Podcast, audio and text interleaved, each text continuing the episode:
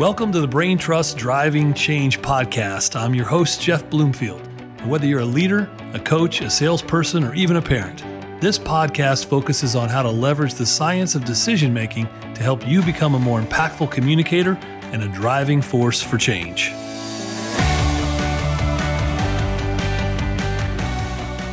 Welcome back to the Driving Change Podcast. I'm your host, Jeff Bloomfield, and today's guest is none other than the infamous Jeff Ruby. Now, if you're from Cincinnati, it's not that Jeff Ruby. It's somebody probably even more infamous because he is known globally as a beast when it comes to leadership development, sales enablement, driving change. He's a good friend. And though he's in Tampa, Florida today, where he founded Red Rock Leadership, I will tell you his roots run scarlet and gray. He's a Buckeye, born and raised. Jeff and I share a commonality and a love for people, a love to see people grow and change, but we also have a little bit of Akron Zip blood that runs through us. We both crossed paths on Exchange Street in Akron back in the college days, and Jeff's been a friend for a long time. We started our businesses close to the same time frame, so we've been walking this path almost parallel in two different states. I love the guy to death. He's a strong man of faith, a great family guy, and somebody that I think everybody today will get a lot out of. So Jeff, welcome to the show. Thank you, Jeff. I appreciate it. You're too kind. Thank you for the introduction. Well, you know, that was the money you paid me. That's what it gets you right there. Well, Jeff, I know that this has been a trying time for a lot of business owners. You're a business owner. I'm a business owner. We work, coach, train, equip business owners. Before I normally dive straight into the origin story, like, you know, your why and your purpose. But before I do, I want to start today actually with how are things been going for you in Florida, the business community? How has everybody been handling this virus, this pandemic? And do you have any advice we have a lot of business owners, small business owners out there that are listening, as well as executives and leaders who are trying to figure out how to navigate through this change right now. Right. Jeff, this is what we've been, you know, living for. I mean, I don't mean it in a derogatory way, but the reality is, you know, as leaders, these are the times that we should be that we should welcome. Right? This is game time for us. And you know, the companies that I've been working with, fortunately, many of the principles and things that we've covered throughout the years, and the way they've had to inspire and encourage their own people through this. Has come back to return dividends. So, in a little world that I live in, it's been an interesting ride. You know, what's going on outside of our walls. It is sad. It's tragic to know that people are getting sick and that this thing is running rampant. And it can be a little bit disturbing sometimes, and sometimes daunting if you turn on the news or look at social media to see that there's differing opinions from what's happening and where we're going and how we're going to get there. But the reality is this uncertainty should fuel a good leader's fire and should put that leader in a position to continue to point to their core values, continue to point in the direction of a positive future. Because we know as these things happen, as quickly as they come in, then they leave, and you've got to be prepared to continue to charge forward. So, you know, yes, the business community's been rocked, businesses have been rocked, lives have been inconvenienced. My mission and my charge has just consistently been continue to look to a positive future, and as a leader in your home, your church, your community, your business, continue to point to a positive future. You know it's coming. Yeah, and I think I couldn't agree more with you on the concept of I've been watching leaders and been challenging myself, looking in the mirror as well. Right.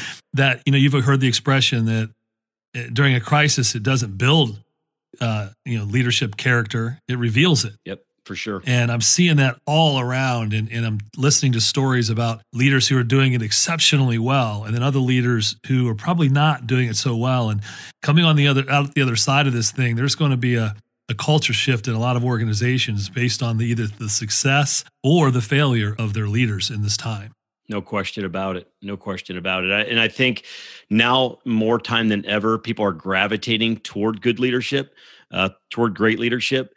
They're beginning to see that if they're not going to be able to be under it, then they're going to take charge and be it. And so for me, there's a lot of things about what's happening right now that is an encouragement and really leads to inspiration of again, looking toward a positive future.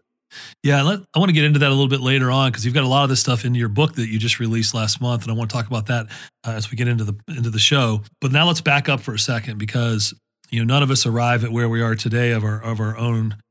We like to think we have control over our own destinies, but for all of us, we've been molded and formed, way back from the womb to today. And what's been your path from the time you were just a little Buckeye?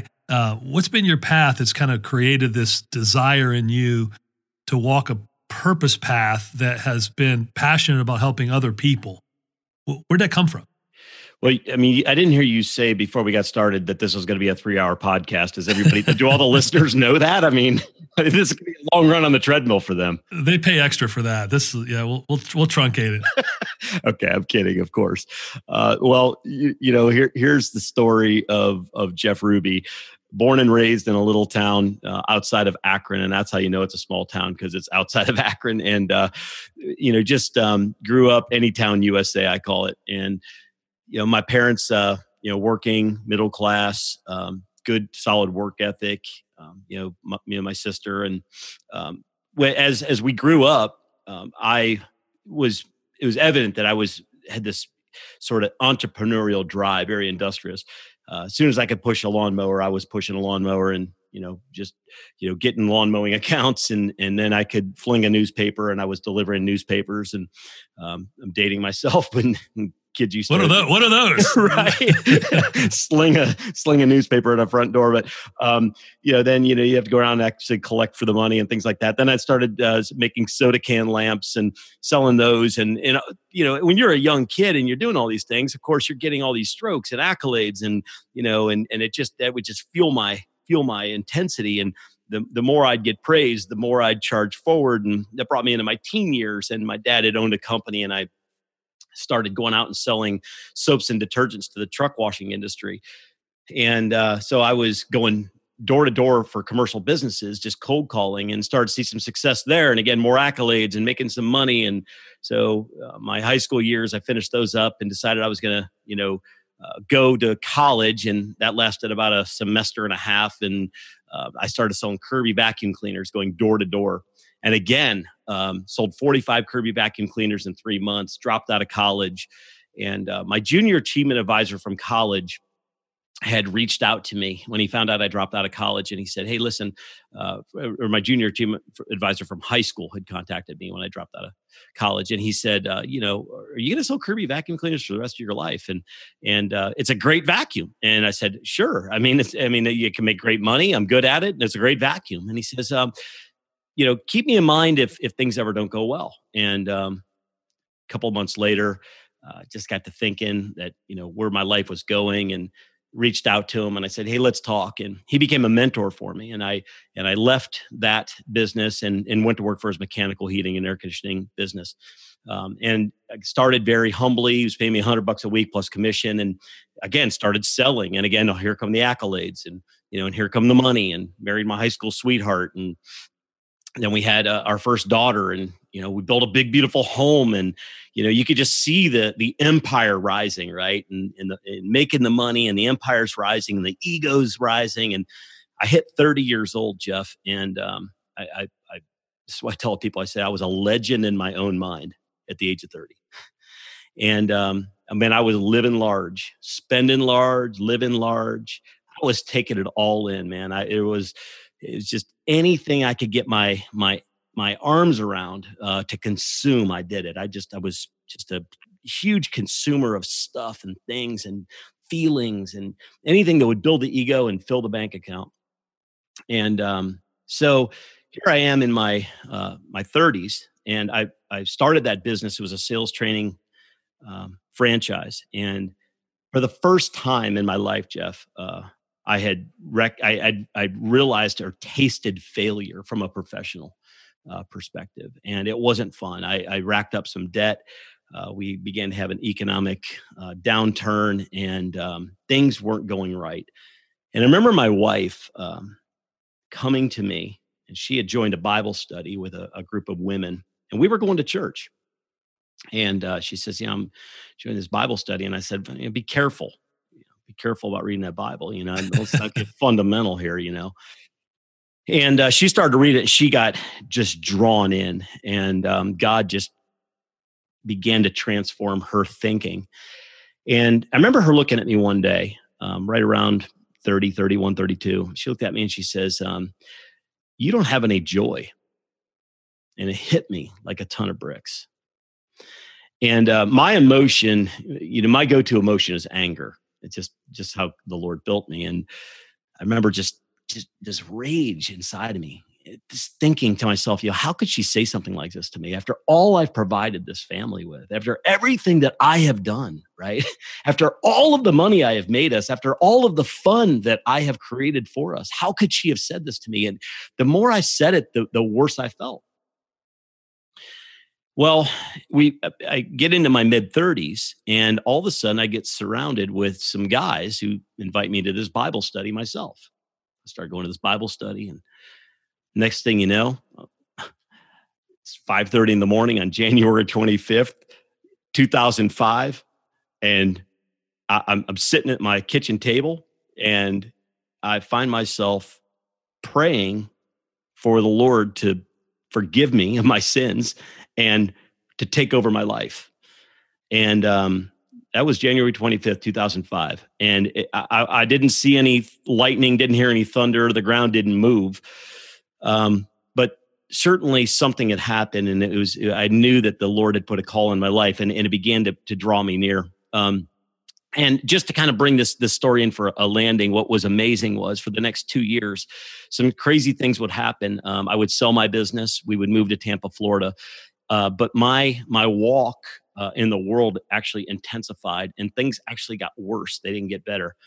Until one day, the day after my wife's birthday, actually, I again dropped to my knees and really asked the Lord to take from me a lot that I believe was holding me back. And a lot of those things were things like just some of the habits that I had that weren't healthy, and some of the idols that I had. And I turned those over to Him. And at that point, I know that there was transformation started to happen. And that was 2007.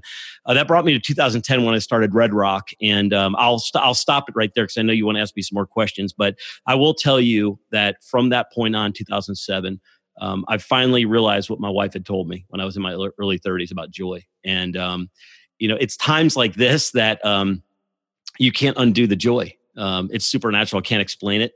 I try to. I just get tongue-tied when I do. But the reality is there is a sense of peace that I have that never goes away. And I'm so grateful for that. And the funny thing is, I've lost my desire to fill my bank account. I've lost my desire to, you know, hoard those idols, to live that worldly lifestyle of partying and all that stuff. I just don't have those desires anymore.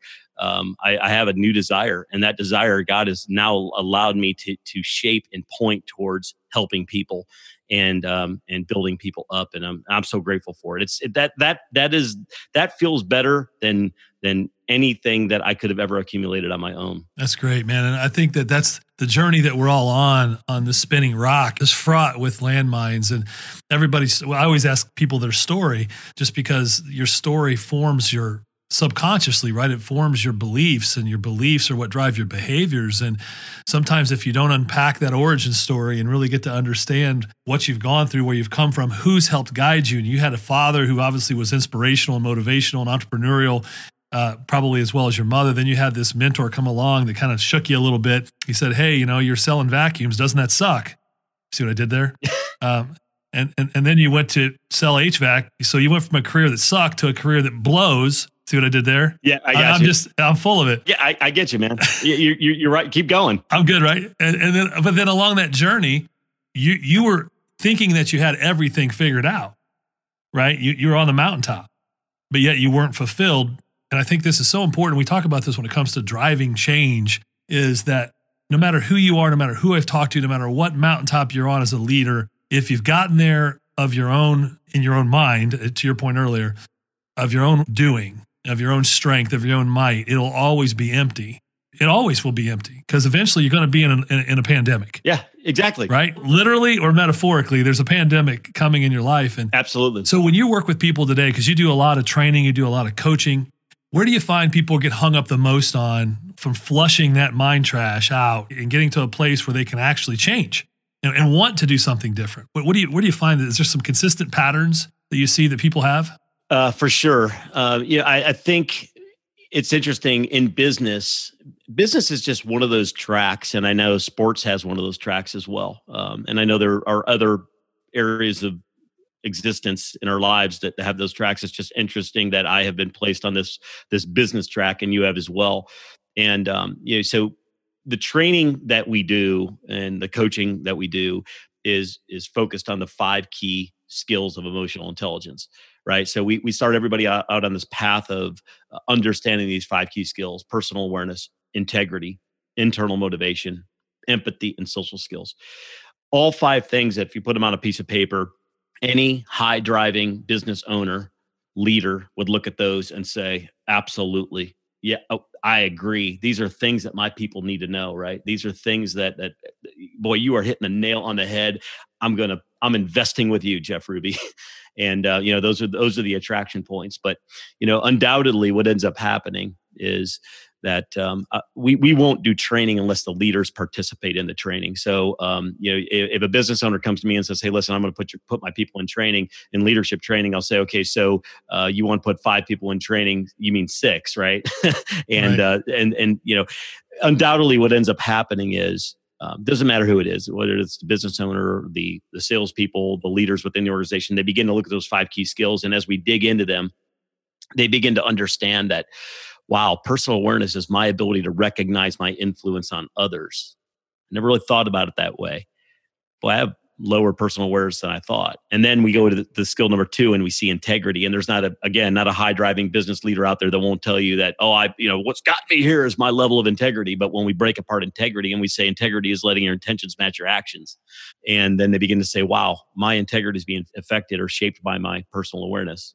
And then we get to internal motivation, right? I'll stop here. And then the internal motivation is this idea of doing the right things for the right reasons. And we talk about intrinsic versus extrinsic. And they say, oh my goodness, how have I gotten this far, right? And so many times what happens is you get this business leader who reaches this point. And they find out, wow, I've kind of gone as far as I can go in my thinking. In fact, perhaps I've even started to regress a little bit. And it's at that moment in time that they'll generally ask me, they'll say, well, what did you do, Jeff Ruby? Because they've heard my story and they say, well, what did you do? How did it work for you? And I always say the goal of leadership is legacy, and the mission of leadership is helping people and taking care of people. And some people I have the opportunity to lead them to faith. That's a great thing. Some people already are, already do have a strong faith, and I help them strengthen their faith. And then there's some people that just aren't perhaps being drawn to the faith, in which case I still show them do the best I can to show the integrity that I have and be that lighthouse, if you will. I always taught to be a lighthouse, not a tugboat, right? Yeah, what you're getting to from your story you told earlier, and we see this a lot. It's one of my blind spots at times. And my team and I are always kind of joke about it now, even though it's probably not too funny to them always. But we have a pronoun problem. Yeah, and the pronoun problem is pretty consistent, right? Is that we have an I problem, and when we're helping people build their stories, and one of the first things I listen for is how many times they use the word I. Because you can't help it. The listeners who follow our podcast and who have been part of our tribe know that we teach the science of decision making and trust and all that, and we're all wired for self-preservation. That's our default setting, is self-preservation orientation, and it's almost unfair, due to lots of reasons we could get into on another spiritual podcast of why we all have this default setting now of self-preservation. We're fighting our own biology in order to be able to help someone else. Yep. It's not natural for us biologically, yet it's the very thing that gives us the feelings you described that you discovered in your 30s. When we live out our own natural biology, earthly biology, it leads to dead end. Yeah. But so that's the great irony, I think, of leadership. It's a paradox, right? Total paradox of relationships and leadership and relationships in general is that you have to overcome your own DNA in order to be the person you were meant to be. Yeah. For sure. Isn't that crazy? Yeah, it is. It just, you know, we literally, like you said, self-preservation, right? We die trying to save ourselves. You know what I mean? It's just, it's one of those things that when the reality is we were built to extend and help others. Right. Yeah. It's good. And everyone knows, I don't think, again, no one ever disagrees with what makes you feel better, accomplishing something on your own or helping someone else accomplishing something they didn't think they could. And now I'm sure there's a, you know, we say there's, you know, 0.001% of the population are sociopaths, and that is what it is for them. They're not, you know, they're just wired. They got the wrong brain chemistry. They probably need medicated and need counseling. Right. But for the average human being, you can keep driving down that path of accomplishment, which I have. For sure. Right. You have, we both are wired for that. And we could go into a Dr. Phil episode of where that came from at some point. Sure. But each of us might be different, but man, when I see somebody come alive in a story or discovering something about themselves or accomplishing something they didn't think they could, I just get all kinds of jacked up. Right. Yeah. So it takes me back to my Ricky Bobby days where I get jacked up on the Mountain Dew chip. Love it. So based on this emotional intelligence and Dan Doherty, one of my partners here at Brain Trust, who this is part of what his PhD is in organizational design, coaching, and emotional intelligence is a big piece of it. So he would go nerd city with you on emotional intelligence right now if he were here. Can you give the listeners a couple practical takeaways? Because I like your framework, your 5 points of framework there. What are some things people can do some self-evaluation on that you, without giving away the whole goods, because I want them to go read your book and I want them to go to the website. What are some things they can take away practically today? The first question that I pose to people is, here's something for everyone to ponder. When you think about this as a true, false questions, humans can at times need to eliminate emotions from their decision-making. Now, let me rephrase that.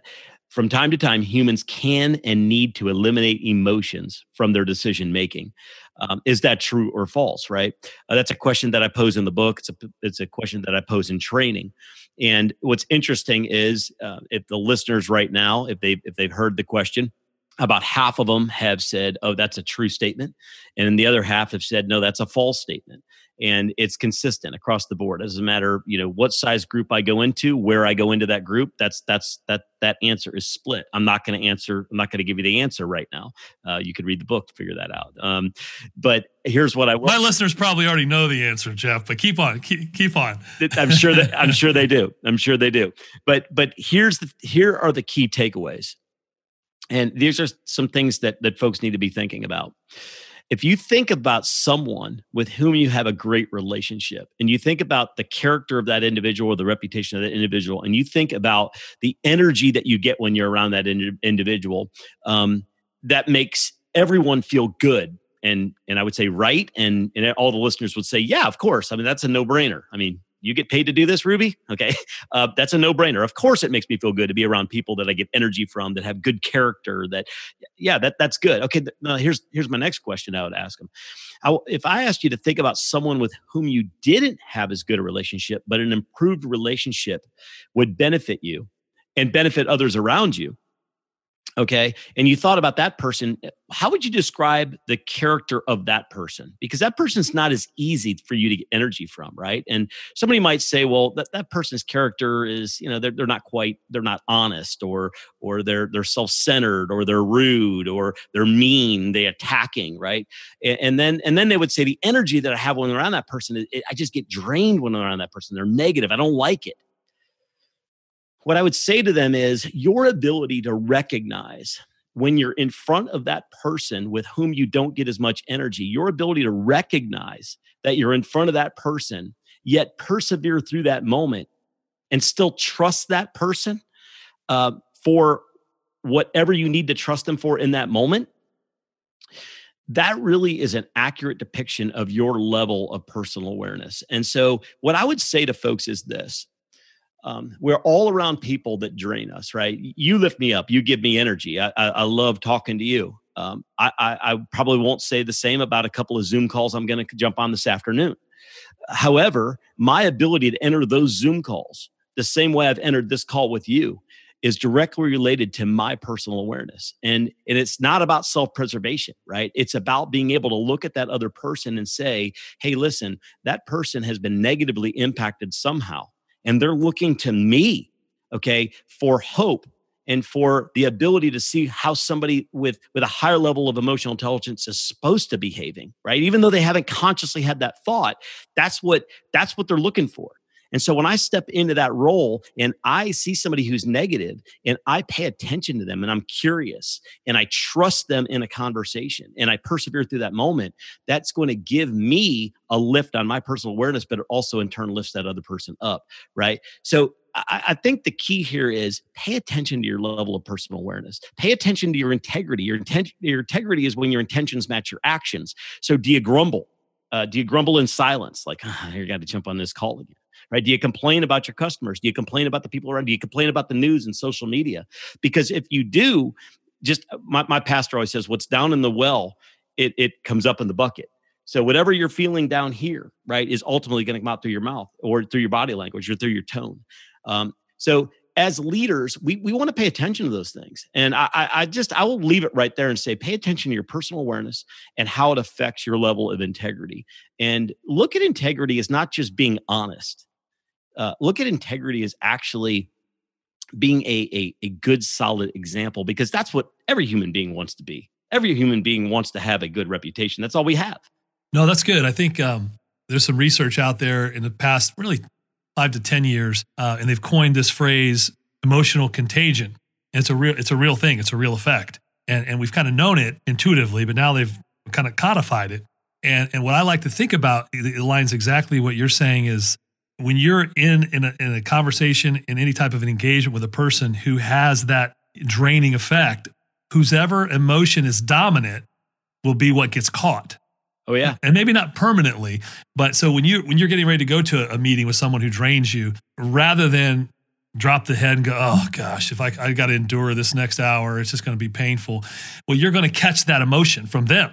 Like you've minimized your positive impact. And so therefore your actions match up to your point, to that intent of this person's already a negative Debbie Downer, right? And so if conversely, if you can elevate the emotion of empathy, this person's origin story has led them to a place in life where this is how they act. I couldn't even begin to imagine what they've gone through, but today I'm going to be a bright light for them, and I'm going to be positive, and I'm going to maintain a mindset of emotional positivity, and hopefully they'll catch some of it. But if not, I'm not going to catch what they got. I'm wearing the Corona mask, right? I'm wearing the emotional Corona mask around those people, right? For sure.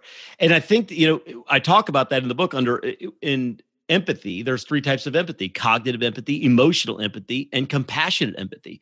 And what you're talking about is emotional empathy. It's emotions and empathy that's caught from one person to another. And we absolutely have to guard against that and guard for it. So look for opportunities to be cognitively empathetic. And then there are times when you need to be compassionately empathetic. And those are even more on purpose times when you need to be spontaneous with your empathy. So, and you and I both share this passion for sales and salespeople. And one of the biggest challenges we find, and it's worth, we have a one Fortune 5 company we work with. It doesn't matter whether it's a small business or a Fortune 500 company. The salespeople almost always default to self-preservation. And when you really start asking them questions about how their customer feels, the day in the life of their customer, they have a really hard time articulating it because their highest level of training is themselves and their product, not their customers and their problems. Right. And so that level of being able to tackle those 3 tiers of empathy that you discovered and wrote about in your book and you teach on is huge. It changes every relationship you have. The problem is, to your point, this is part of the cognitive side of it, is making it go from the unconscious to the conscious. That's right. Like pulling it out of that unconscious and then consciously looking at it on the chalkboard and going, I'm going to have to do that today. Right. Yeah. That's really good. So tell us a little bit more about where we can go to learn more about you, how to book you for speaking, how to get your book, your website, how we can engage. We have listeners down in Florida. So you're over in Tampa. I know you have a training center there as well when things break back open. How can people learn more about you, Jeff? Absolutely. RedRockLeadership.com. And if you go there, I think parked on the homepage right now is the book, Red Rock Leadership, Transform Your Company Culture and Unleash the Potential for Exponential Growth. It's right on the homepage. But you can go there, and right on that page as well, if you drop down below, you can see how you can look me up to check me out to be a speaker at one of your upcoming events if you'd like to do that. We also have a speaker page, which shows some video and things like that. Also, the social media channels, obviously Facebook, LinkedIn, Twitter, Instagram. YouTube, all those things, they can certainly find us there as well. Also, the Red Rock Leadership Podcast, which Red Rock is all one word, Red Rock Leadership Podcast, which is on iTunes and Spotify and all the stations. And from what I understand, you're going to have a really engaging guest on that podcast coming up. Yes, sir. I think that's you. Tony Robbins? Oh, it's me. Oh, wait. Somebody much more influential than that. So I think that's next week, if I'm not mistaken. It could be. I have no idea. I don't either. You could be right.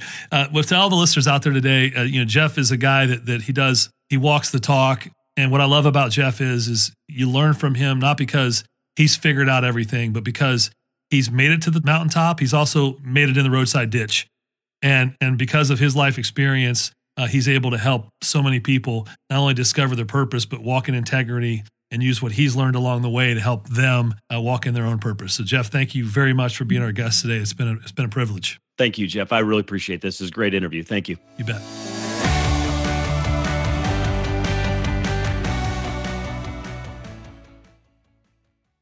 Have you ever found yourself scrolling through financial news and wondering, how does any of this affect me? How can I read a major headline and truly understand what impact that has on not only my portfolio, but my life? Well, our goal on the podcast Inside the Street, hosted by Wall Street analysts at Le Chifre Partners, is to provide public investors and young professionals with a deeper understanding of the mechanics that drive those major headlines. And what better way to dive into these mechanics than hosting Wall Street analysts themselves to discuss the newest trends in finance firsthand? Well, on our show, we bring you real perspectives from the front line. Hearing these analysts give commentary has made our listeners much more well-versed on the financial markets. This approach to discussion allows our listeners to engage in conversation with much more educated opinions and predictions. So be sure to check out our show, Inside the Street, wherever you find your podcasts.